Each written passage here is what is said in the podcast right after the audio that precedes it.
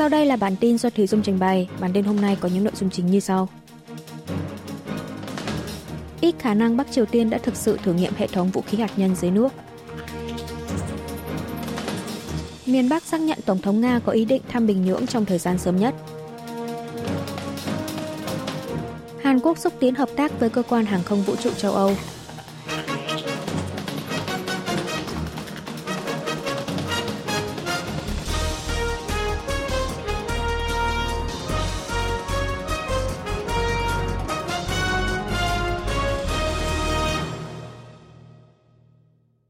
Ít khả năng Bắc Triều Tiên đã thực sự thử nghiệm hệ thống vũ khí hạt nhân dưới nước.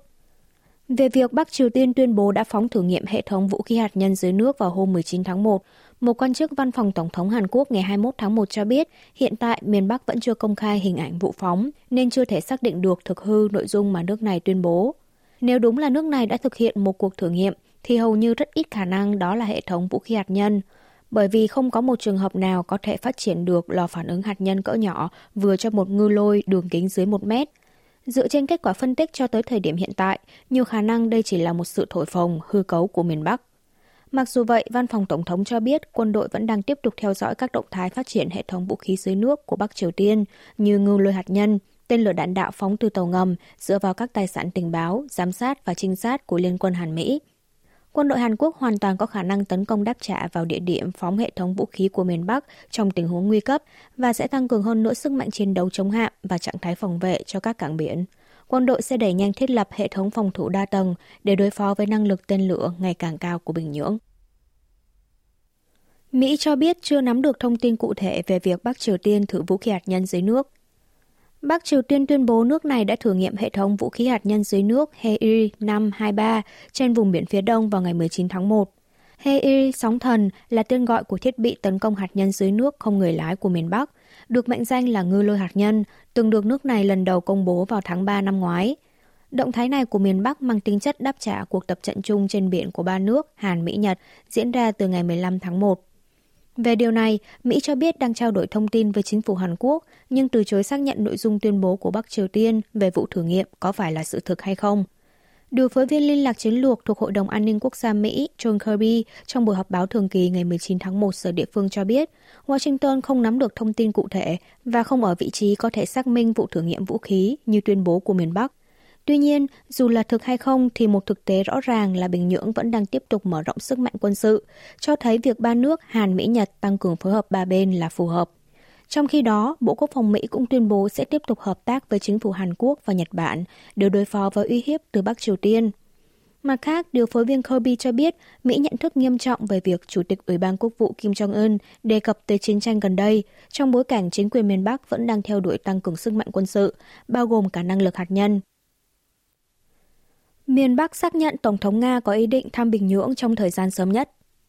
Đài truyền hình Trung ương Triều Tiên KCTV ngày 22 tháng 1 dẫn nội dung công báo từ văn phòng trợ lý Ngoại trưởng miền Bắc cho biết trong thời gian Bộ trưởng Ngoại giao Choi Sun-hee thăm Nga, Tổng thống Vladimir Putin đã gửi lời cảm ơn sâu sắc Chủ tịch Ủy ban Quốc vụ Kim Jong-un về lời mời thăm Bình Nhưỡng, cho biết ông Putin có ý định thăm Bắc Triều Tiên trong thời gian sớm nhất.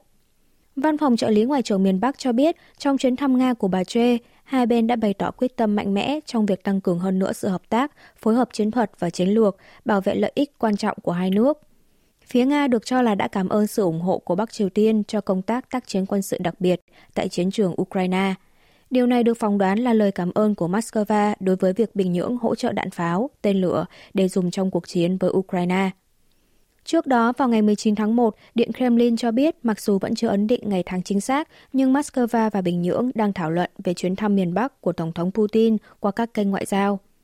Nếu ông Putin tới Bình Nhưỡng, thì chuyến thăm này mang tính chất đáp lễ chuyến thăm Nga của Chủ tịch Kim Jong-un vào tháng 9 năm ngoái và là chuyến thăm đầu tiên của một Tổng thống Nga sau 24 năm, kể từ năm 2000. Khi đó, dự kiến hai nước Nga-Triều sẽ càng thắt chặt quan hệ hơn nữa, tính từ thời điểm sau khi nổ ra chiến tranh Nga-Ukraine. Điều này có thể sẽ tác động lớn tới tình hình khu vực lân cận bán đảo Hàn Quốc. Bộ trưởng Ngoại giao miền Bắc Choi Sun-hee đã thăm Nga từ ngày 14 đến ngày 17 tháng 1, hội đàm với người đồng cấp Nga Sergei Lavrov và Tổng thống Nga Vladimir Putin. Điện Kremlin cho biết Tổng thống Putin đã trao đổi với Bộ trưởng Choi về tình hình bán đảo Hàn Quốc, đề xuất phát triển quan hệ song phương ở mọi lĩnh vực, trong đó bao gồm lĩnh vực nhạy cảm. Bình Nhưỡng lên án cuộc họp kín của Hội đồng Bảo an Liên Hợp Quốc. Hãng thông tấn Trung ương Triều Tiên KCNA ngày 21 tháng 1 đưa tin Bộ Ngoại giao nước này một ngày trước ra tuyên bố dưới danh nghĩa người phát ngôn lên án mạnh mẽ việc Hội đồng Bảo an Liên Hợp Quốc tổ chức họp kín thảo luận về vụ phóng tên lửa đạn đạo tầm ngắn bộ siêu thanh gần đây. Tuyên bố lấy làm tiếc khi Hội đồng Bảo an đặt vấn đề về quyền lợi chủ quyền của Bắc Triều Tiên, đưa vấn đề này lên bàn họp. Bộ Ngoại giao miền Bắc nhấn mạnh vụ phóng thử nghiệm tên lửa bộ siêu thanh của nước này không gây ra bất cứ ảnh hưởng gì tới sự an toàn của các quốc gia láng giềng. Bình Nhưỡng nhấn mạnh sẽ tuyệt đối không bỏ qua cách hành xử bất thường đã trở thành thông lệ của Mỹ tại Hội đồng Bảo an, lăng mạ những nỗ lực phòng thủ chính đáng của nước khác là bất hợp pháp. Bắc Triều Tiên sẽ bảo vệ tới cùng quyền lợi chủ quyền và lợi ích hợp pháp của mình bằng cách lựa chọn hành động quyết liệt và rõ ràng. Vào ngày 18 tháng 1 giờ địa phương, Hội đồng Bảo an Liên Hợp Quốc đã mở cuộc họp kín về chủ đề không phổ biến hạt nhân, Bắc Triều Tiên, thảo luận sâu về mối uy hiếp miền Bắc đối với hòa bình và an ninh quốc tế, trong đó có Hàn Quốc, và việc nước này tuyên bố phóng thử nghiệm tên lửa đạn đạo tầm trung bộ siêu thanh sử dụng nhiên liệu rắn kiểu mới hôm 14 tháng 1.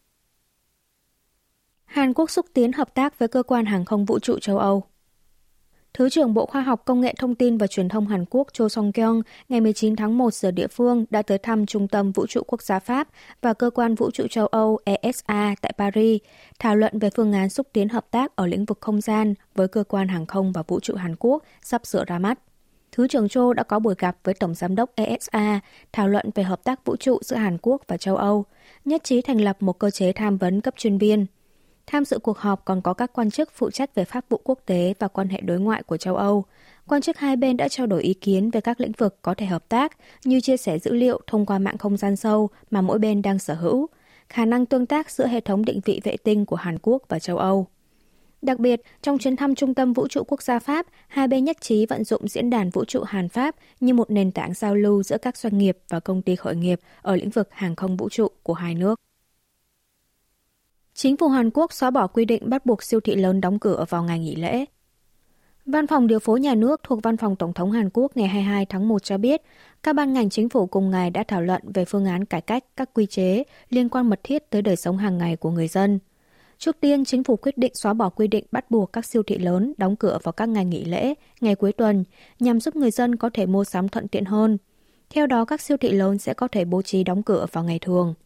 Để thúc đẩy việc chuyển phát hàng hóa vào khung giờ sáng sớm ngoài các thành phố lớn, chính phủ quyết định cho phép các siêu thị lớn giao hàng vào sáng sớm, vốn là khung giờ bị hạn chế kinh doanh theo quy định hiện hành. Ngoài ra, Hàn Quốc quyết định xóa bỏ luật phân phối thiết bị đầu cuối, từng được lập ra vào năm 2014 nhằm mục đích khuyến khích cạnh tranh dịch vụ, gói cước.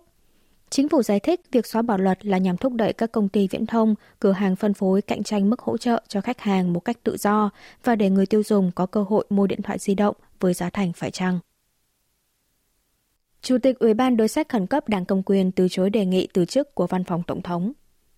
Chủ tịch Ủy ban đối sách khẩn cấp Đảng cầm quyền sức mạnh quốc dân Han Dong-hun sáng ngày 22 tháng 1 tuyên bố từ chối đề nghị từ chức, khẳng định nhiệm kỳ của ông sẽ kéo dài đến sau tổng tuyển cử tháng 4. Trước đó, một quan chức chủ chốt trong Đảng Sức mạnh Quốc dân tiết lộ rằng tránh văn phòng Tổng thống Y Quan Sắp một ngày trước đã truyền đạt tới ông Han yêu cầu của Tổng thống Yoon song yeol về việc từ chức Chủ tịch Ủy ban đối sách khẩn cấp. Lý do được cho là bởi sự thất vọng về những đối phó không tích cực của ông Han liên quan tới nghi ngờ đệ nhất phu nhân Kim Keon Hee nhận quà tặng túi hàng hiệu, cũng như không ngăn cản Ủy viên Ủy ban đối sách khẩn cấp Kim Kyung Nhul phát ngôn về nghi ngờ này.